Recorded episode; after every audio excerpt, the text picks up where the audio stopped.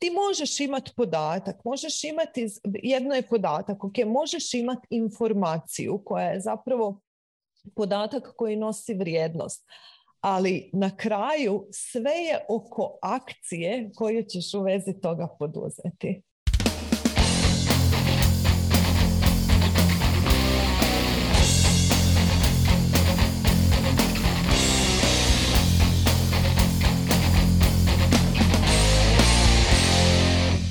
Dragi naši gledatelji, slušatelji Netokracija podcasta, u današnjoj epizodi imamo jednu veoma zanimljivu gošću iz još zanimljivije tvrtke. Između ostalog, ona je suosnivačica poslovne inteligencije. Riječ je o Lidiji Karagi. Lidija, dobro nam došla. Još bolje vas našla. to je pravi odgovor. Um, inače, što se tiče Lidije, ja ću pokušat nešto ovaj, uvest koliko mogu, ali e, to je osoba ono, sa dugogodišnjim iskustvom, tako da sigurno neću imati dovoljno riječi da sve pokrijem. Ali kao što sam rekla, uh, Lidija je zajedno sa Draženom Orešćaninom i uh, Anitom Cvetić Orešćanin osnovala poslovnu inteligenciju koja je, ja mislim, napunila sada već dva desetljeća. Velike, velike ovaj, stvari su iza njih i puno iskustva i znanja. Između ostalog, oni su jedni od prvih koji su utirali put business intelligence u Hrvatskoj. Ja bih rekla, danas tvrtka zapošljava preko 150 ljudi. Imate ono, urede ne samo u Zagrebu, nego i u okolici, ali i Londonu. U zadnje vrijeme sam vidjela i pratila e, da se dosta angažirate oko umjetne inteligencije. E, između ostalog tu je jedan inkubator nastao, e, inspiriran svime time. Ali evo, za početak možda i najbolje da nam ti ovaj, uđeš u cijelu tu neku ideju poslovne inteligencije, odnosno što obuhvaća poslovanje poslovne inteligencije. Jele. U smislu što danas poslovanja mogu saznati e, iz podataka, to je inače kor dio vašeg poslovanja, pa je ono malo da e, otvorimo na tu temu nešto. Može, evo još jednom lijepi pozdrav svima. Poslovna inteligencija je tu na tržištu 20 godina. Mi zaista kad smo krenuli i kad smo se počeli baviti business intelligence to je bilo interesantno da je zapravo jako malo ljudi tada uopće znalo šta je business intelligence i šta su skladišta podataka i dosta smo na početku e, ulagali i truda i vremena i oko edukacije tržišta i oko širenja cijele te ideje. Da, danas smo na 150 ljudi, a cijelo, za, cijelo naše poslovanje bi ja e, zaista podijelila, ajmo reći, na te četiri stvari.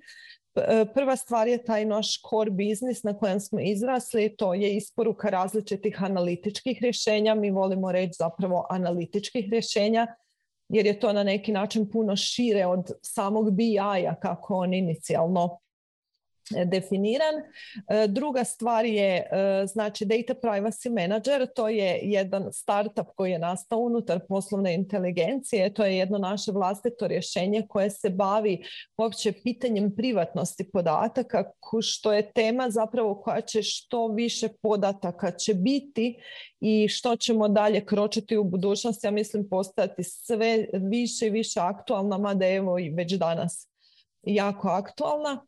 E, treća stvar je naš edukacijski centar. Dakle, mi imamo edukacijski centar također kroz koji zapravo nudimo različite vrste edukacija kako ovaj, za tržište, tako zapravo i u tom edukacijskom centru uh, odgajamo i razvijamo našu nove generacije naše Bird Akademije.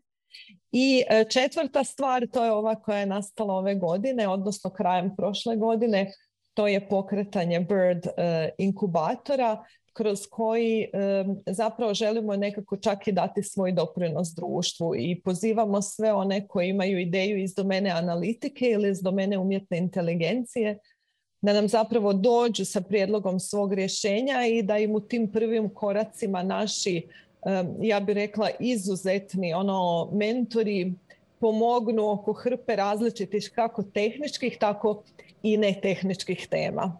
Da, da, jer negdje, e, nekad se najčešće i zapinje oko tih netehničkih To smo ovaj, bili svjedoci često. Svakako ćemo dolje u opisu staviti i link na Bird Inkubator. Ja bi ovdje sad samo kratko ovaj, se ubacila. Moram podsjetiti na preplate, odnosno na subscription. Kako ne biste propustili nove epizode, isto tako aktivirajte zvonce malo na YouTube-u. A audio verziju podcasta nađite na Apple podcastima, Google podcastima, Spotify, Deezeru. E, ima toga da ne nabrajam e, gdje god slušate inače svoje omiljene podcaste. I između ostalog, naravno, e, kada i ova epizoda izađe, sve time kodove ćete moći naći niže dolje po temama koje vas budu zanimali. A sada, evo, kako smo otvorili s tim nekim okvirnim pregledom, ja bi ono prepustila možda i sljedeće pitanje Ivanu. Da, ja bi se za početak zahvalio isto podcast studiju našim partnerima u kojima sad daje van AMK u novom podcast studiju u sklopu Vespe, tako da hvala kolegama koji nas i dalje hostaju fino. Lidija spomenula se zapravo važnost analitike koja postaje očito sve važnija kroz godine. Znači, uh, imam osjećaj da ono, prije je posebno business intelligence bio u domeni nekog uh, corporate uh, sektora, velikih tvrtki, to su bili vaši mahom klijenti, dok vidjeli smo da se krenuli, ne znam, surađivati sa scale-upima poput i slično i zapravo da cijela nova generacija tehnoloških tvrtki treba dobar BI, dobru analitiku kako bi uspjela um, dalje na tržištu. Šta se tu zapravo promijenilo? Koja je razlika recimo kad radite za tvrtke poput uh, velikih telekoma ili banaka što se tiče business intelligence rješenja, a koja kad radite za nekog recimo neku web aplikaciju uh, ili neko novo rješenje s kojim eto baš ide rezati uh, milijune i cilja globalno tržište. Da li je pristup drugačiji ili je to na kraju ipak isti BI? E, da, ja bih možda prije nego odgovorim htjela još malo oko te analitike. Znači, kad gledam šta mi sve radimo, zapravo sve se vrti nekako oko tih podataka, ali nisu samo podaci. Zapravo ono, ono, ono što je možda veća suština toga je da je osnovna ideja svega što radimo podržati odlučivanje. Znači dati ono support e, managementu u firmama na različitim razinama da donose bolje poslovne odluke i da zapravo bolje reagiraju na okolnosti kojima se susreću na tržištu. Tako da nismo mi ograničeni samo na BI, tu su rješenja za planiranje, forecastiranje, predviđanje, znači različita rješenja za konsolidaciju, migracije podataka, znači jako, jako je to sve široko. I da, istina je ovo što si rekao da zapravo ono kad gledam kroz nekakav naš razvoj, ono na početku smo mi tu uglavnom surađivali sa tim BI odjelima velikih firmi, jer te velike firme su bili predvodnici, ajmo reći, tog vala primjene e, poslovne inteligencije u poslovanju. Danas je to puno šire, ali ja bih rekla da je ta osnovna ideja zapravo ostala ista. Kako biti bolji, kako donijeti bolju odluku za poslovanje. Pa sad to može značiti kako kako zapravo bolje podržati e, klijentsku bazu koja koristi e, taj nekakav originalni proizvod na koji se mi sa BI e, vežemo ili kako zapravo fičerne proizvoda dodavati u rješenje na temelju nekakvih podataka koji se skupljaju. Dakle, ta nekakva osnovna ideja, ja bih rekla, je ono, u, u, najjednostavnije rečeno ostala ista. Ono, podržati bolje odlučivanje i zapravo podržati podržati ono rast i razvoj dalje kompanije bez obzira koja, koja kompanija je u pozadini. Mislim zapravo sad smo i ušli u tu neku sferu gdje uspoređujemo možda i kako je to nekad izgledalo prije 20 godina kada ste tek kretali i kada ste utirali taj ovaj put business intelligence um, kako tebi zapravo sada na odmaku od svega toga kako je izgledalo tada uh, izgleda cijeli taj proces, koliko se to mijenjalo na razini tvrtke, koliko se mijenjalo e, tebi osobno kao članici uprave, e, kako je uopće izgledao taj rast tvrtke i što su neke bile ključne promjene po? Pa ja mislim da je tu važno e, nekoliko stvari reći. Dakle, ono sa čim se mi danas suočavamo je da zapravo ta količina, odnosno volumen podataka je nemjerljivo veći. To je ona poznata da smo u zadnje dvije godine generirali više podataka ono nego što smo ikad generirali. I zapravo ono cijela je hrpa tih uređaja e, kojima se stvaraju podaci i to je definitivno velika promjena jer ta promjena je zapravo donijela sa sobom da puno toga drugačijeg. Znači, prvo kompanije su se puno više, e, puno više se moraju okrenuti ne samo svojim internim podacima nego i eksternim podacima. Znači puno više moraju koristiti podatke i sa društvenih mreža i nekakve podatke kao što su recimo vremenske prognoze ili slične stvari. E, dodatno njihovi klijenti zapravo žele sve sofisticiraniju i i bolju uslugu. Znači još se mora stavljati pritisak na to da ti je ono klijent u centru, e, da mu nudiš bolje, da mu nudiš jako personalizirano, da mu fine tunaš ono što mu daješ. Dakle, taj 360 view klijenta je zapravo postao kor, ono, e, jako puno industrije, jako puno poslovanja. E, brzina Znači ono što je još danas drugačije to je brzina. Znači odluke treba donositi sve brže i brže i jednostavno moraju biti podržane ono naprednijim rješenjima. I uopće način na koji se gledaju podaci. Dakle, danas je više fokus ono na nekakvim naprednim algoritmima, e, na projekcijama, na votif analizama, na predikcijama rezultata, na nekakvim analizama kao što su churn analize, dakle ko mi može otići od mojih klijenata. Dakle, to nije više onaj nekakav bazični reporting kako je to bilo prije. Zapravo puno se više stavlja naglasak na budućnost, na traženje uzročno-posljedičnih veza, na traženje odgovora na pitanje ne znam, ako uložim toliko u nešto, koliko će mi se vratiti, e, na korištenje recimo i evo e, i strojnog učenja i uopće umjetne inteligencije, čak i u pripremi podataka. Znači, puno je to sve otišlo naprijed u, u odnosu na to kako je bilo prije i velika većina tih stvari je zapravo drajvana drajvana je time što volumen podataka raste i što zapravo ono gotovo svaki uređaj danas stvara neku vrstu podatka koji se kombiniranjem sa nekakvim drugim podacima e, može dovesti zapravo do toga da se stvori neka poslovna vrijednost ili neki insight koji onda kompanijama može koristiti dalje u poslovanju.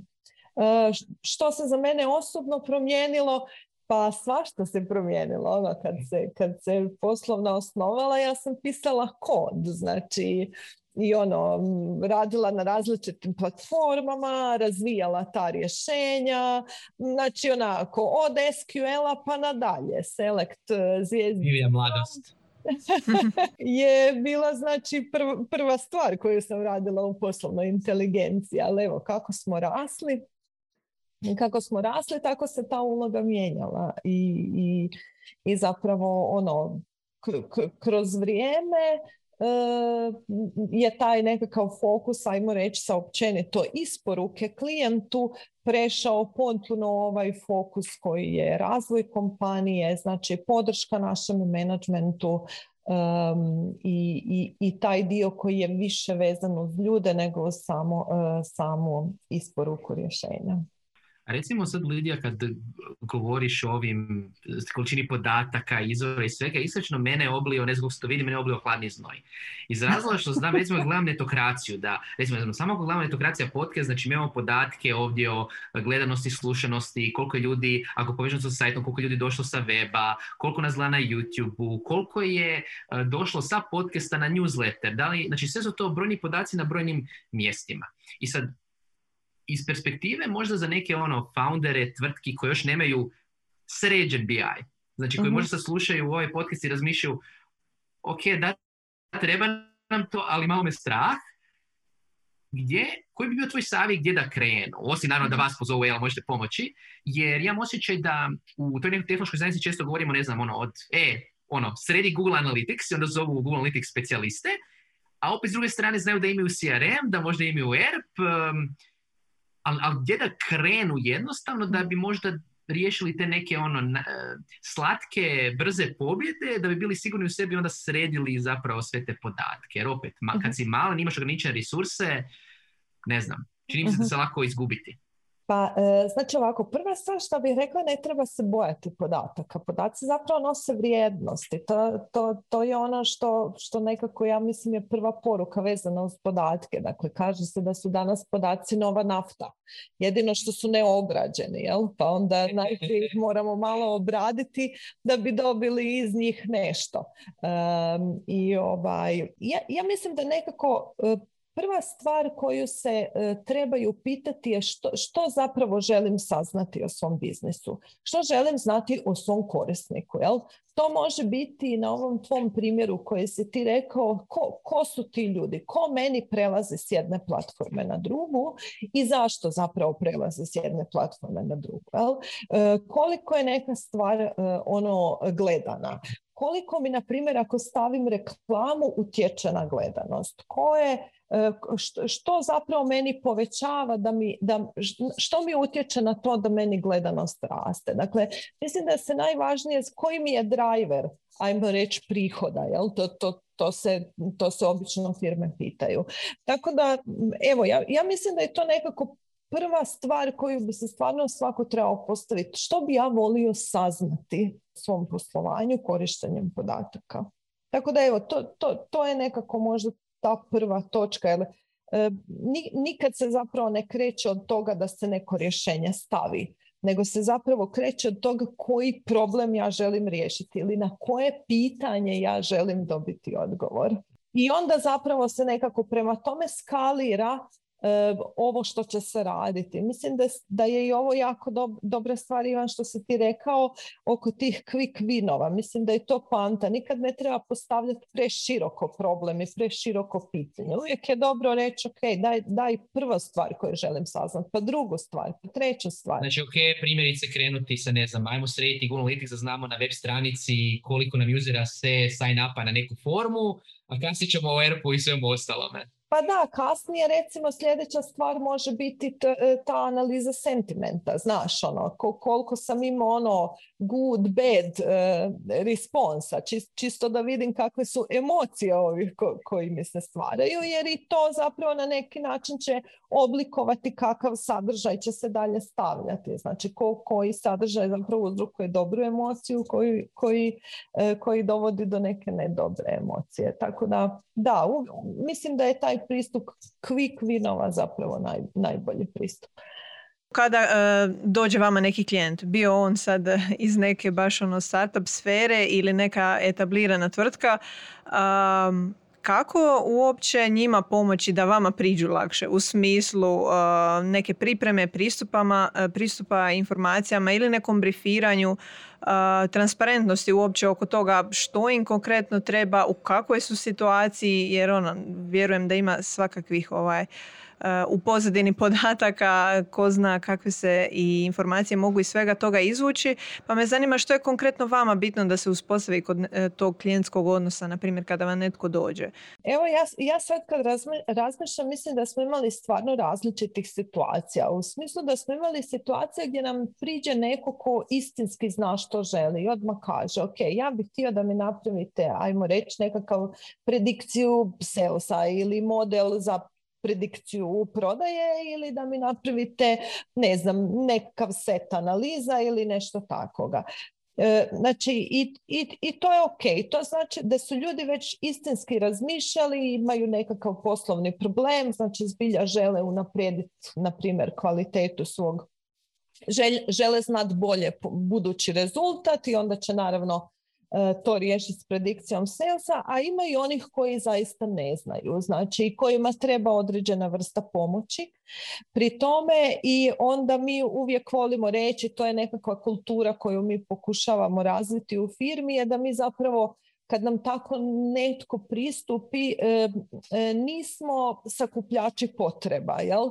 nego se više trudimo, odnosno sakupljači zahtjeva, ajmo reći tako, nego se više trudimo skupa sa njima otkriti tu potrebu. Znači onda krenemo nekakvim sustavnim pristupom, malo radimo taj discovery u smislu da u nekakvim zajedničkim sessionima, zajedničkim brainstormovima pokušamo otkriti što bi zapravo bio prvi korak, što bi bili nekakvi sljedeći milestonovi i kojim redoslijedom raditi. U Discovery obično pogledamo kakvih podataka imaju, e, znači kakva je kvaliteta podataka, e, uopće pogledamo kakva je struktura kompanije, znači što bi njih uopće moglo zanimati. Realno, gotovo svako područje je potencijal da se nešto napravi s podacima. Dakle, nema područja gdje se ne može nešto napraviti s podacima.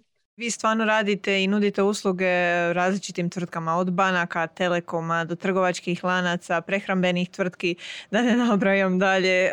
mislim, kakve to izazove donosi s obzirom kolika, kolika je ovaj, u pitanju veličina i industrija i, i samih tvrtki, koliko je vama to izazovno prilagoditi specifično i vrsti podataka i samo industriji? Jel?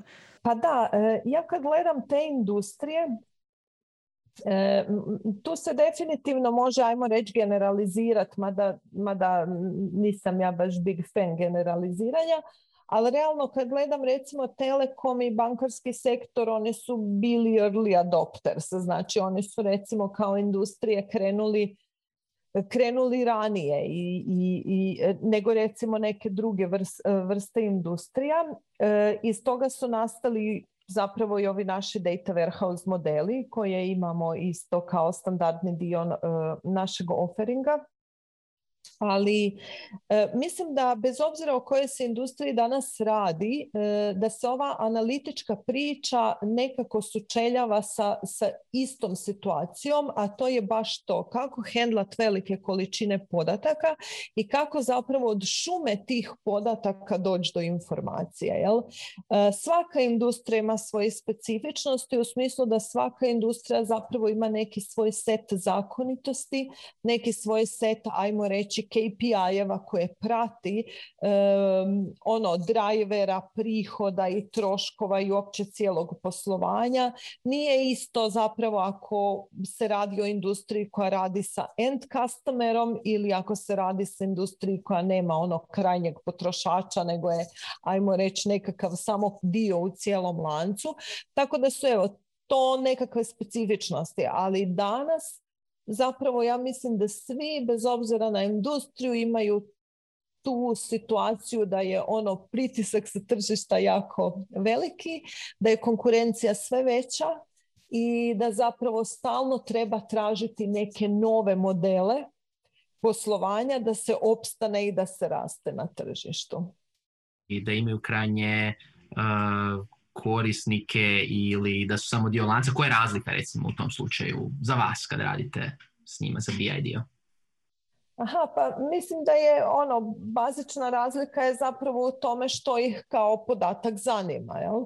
E, zato što ovi koji rade s krajnjim korisnicima to je full customer centric, znači sve se zapravo vrti oko potrošača, ono doslovno do razine da se u stanju ponuditi ono apsolutno personalizirana ponuda svakom, jel? Mhm. To je nekako osnovna ideja kompanije koje se recimo bave gdje nemaju ono odnos sa krajnjim potrošačem, oni se zapravo bave nekim drugim svojim procesima.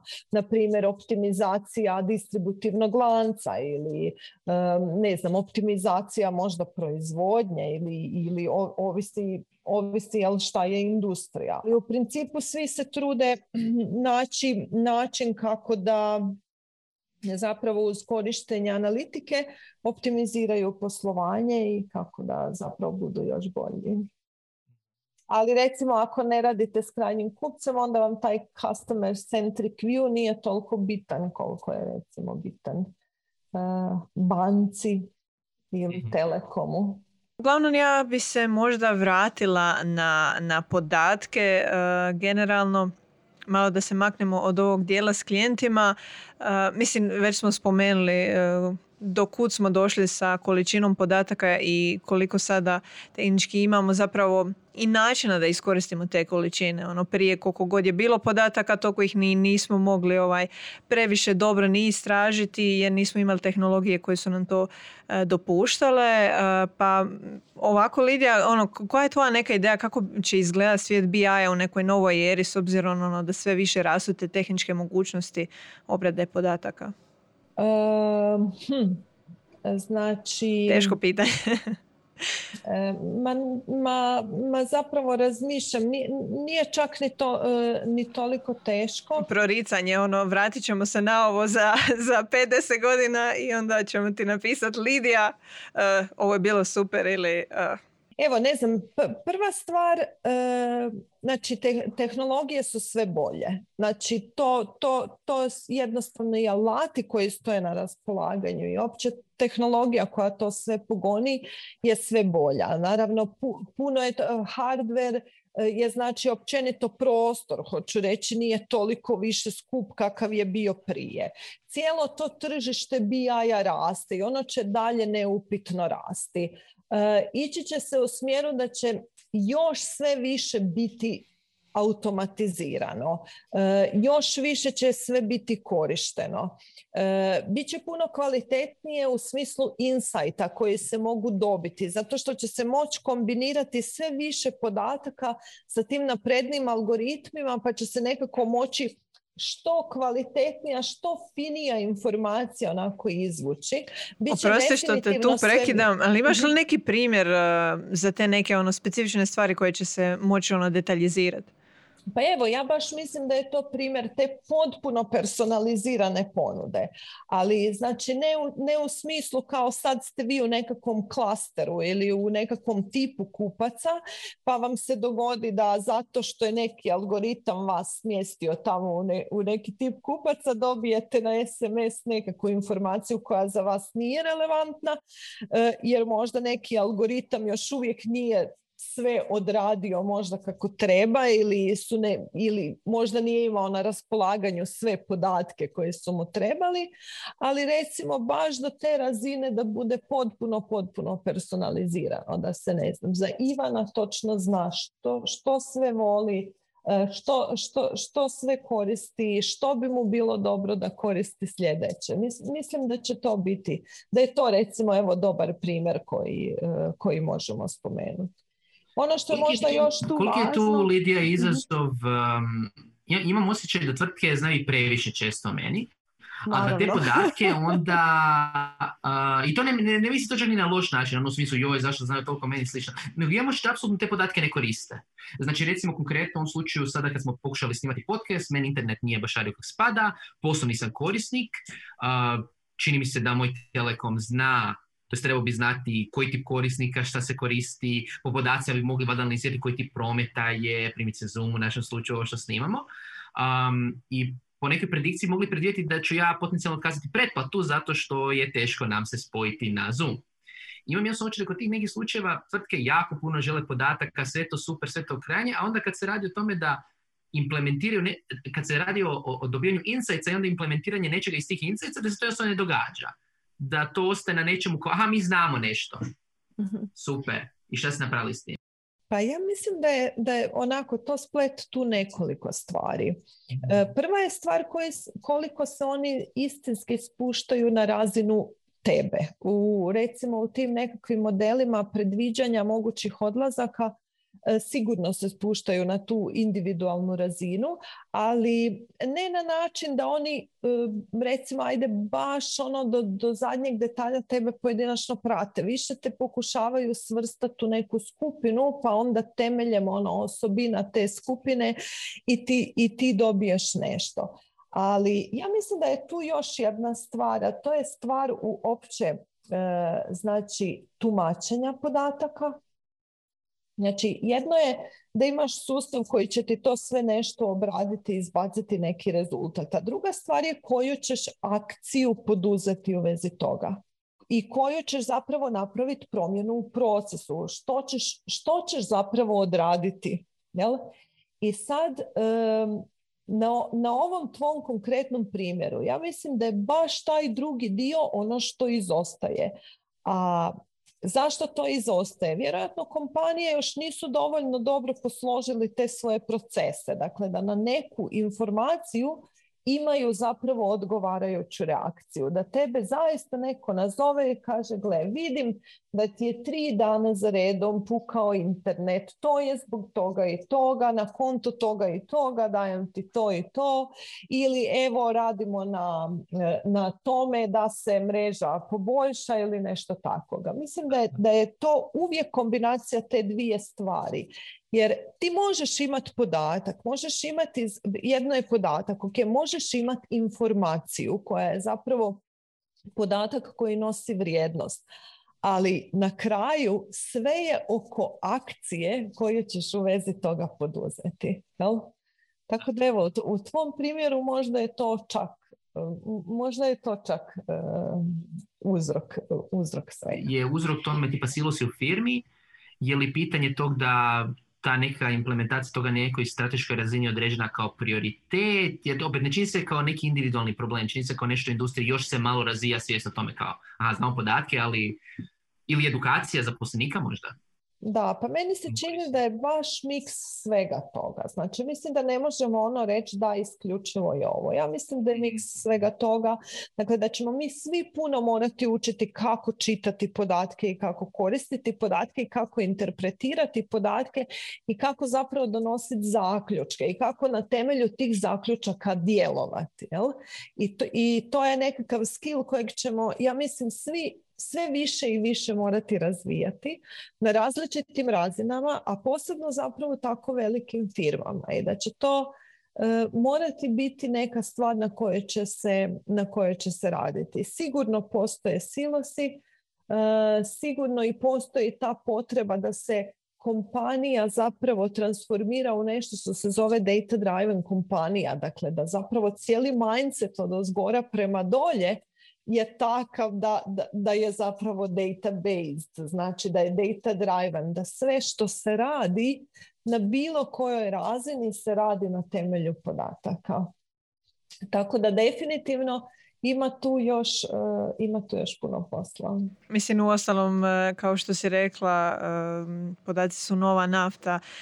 Najviše zapravo i možemo zaključiti o nekom našem poslovanju iz ono, čvrstih činjenica. Sad, E, naravno, nisu ni podaci nekad e, ovaj, 100% točni, ali da, e, prikupljanje, istraživanje, provjeravanje, sve to na neki način dovodi do, do tog data-driven ovaj, poslovanja. Malo sam se možda još samo htjela nadovezati malo oko ovih trendova, zato što mislim da možda neke stvari nisam, nisam spomenula, a mislim da će biti važne to je taj trend self-service BI-a, znači da, da zapravo ono će sva ta rješenja biti takva da ih možemo koristiti na razini kao što danas koristimo e, e, ne znam, telefon, dakle da, da će baš biti ono e, samo posluživanje, ne znam kako bi to rekla, mm. dakle da će biti dostupno svima puno više mislim da će se bazirati na predikciji, znači da se gleda u budućnost.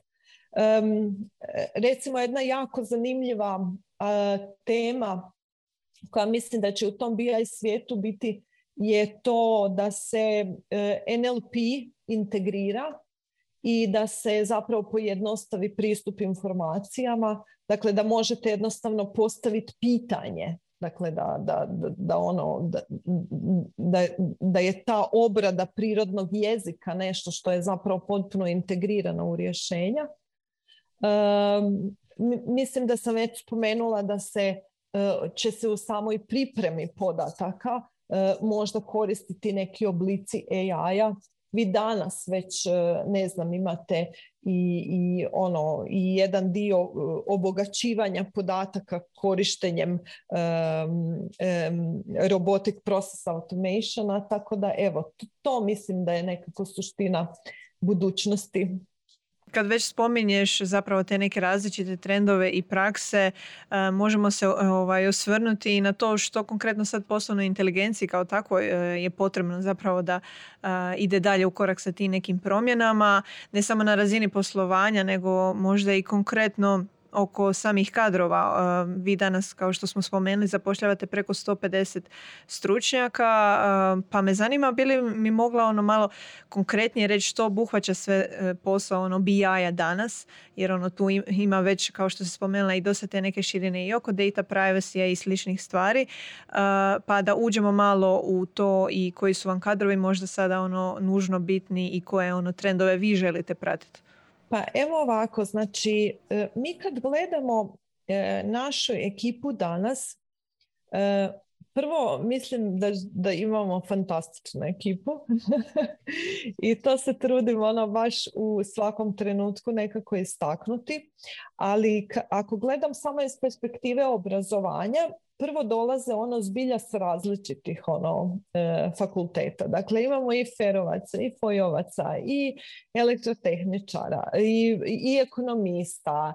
Imamo znači e, jednu curu koja je studirala lingvistiku. Dakle, imamo zaista, zaista ono baš jedan, jedan pravi miks i ja tu sad mogu nabrajati ono razno razne skillove i razno razne kompetencije. Znači nema spora da je tu e, nekakav analitički mindset, nekakav problem solving mindset. SQL naravno kao ono naj, jezik kojim ono najbolje govorimo, sa kojim počinjemo. E, matematika, statistika, znači puno, puno tih skillova međutim, šta, šta je zapravo ono po meni nekako tu najpresudnije? E, samo želja e, da svaki dan naučiš nešto novo. Ja, ja mislim da je to najvažnije zato što ono jednostavno svijet je zatrpan tim novim tehnologijama. Mi kad gledamo cijeli ovaj stek, ne znam, big data i obrada streaming podataka, znači obrada velikih količina podataka. Dakle, tu tehnologije nastaju, nestaju, dolaze, brišu se. Znači, ne, nešto što je danas ovaj, e, nešto što je danas tu, možda sutra neće biti. Puno je open source što prije nije bilo i zapravo jedino što ja mislim da je ono ključna stvar je da imaš tu strast, ono u smislu da, da baš želiš ono raditi s podacima i da želiš ono učiti svaki dan nešto novo. I, i to je to. Mislim da nema e, ove sve druge kompetencije e, i nekakva znanja i matematika i statistika i sve ovo što sam nabrojala ja, ja uvijek kažem i to je nekakav moj mindset i to uvijek ono i, i u firmi promoviram ovo što mi radimo nije ono operacija i nije cijepenja toma znači mi samo uzmemo podatke, igramo se s njima i ono i izbacujemo nekakve rezultate. Tako da evo, bitna je samo ta strast da zbilja je to nešto što želiš raditi i samo ta spremnost da onako da, da uđeš u područje u kojem moraš biti svjestan da zapravo svaki dan moraš isprobati nešto novo i naučiti nešto novo.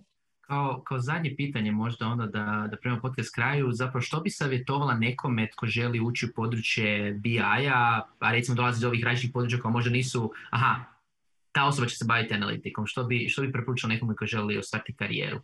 Pa prvu stvar koju bi, koju bi mu preporučila je ako istinski želi promijeniti karijeru da se javi na Bird Akademiju. znači, to je naša... Ko bi rekao da će to biti savjet?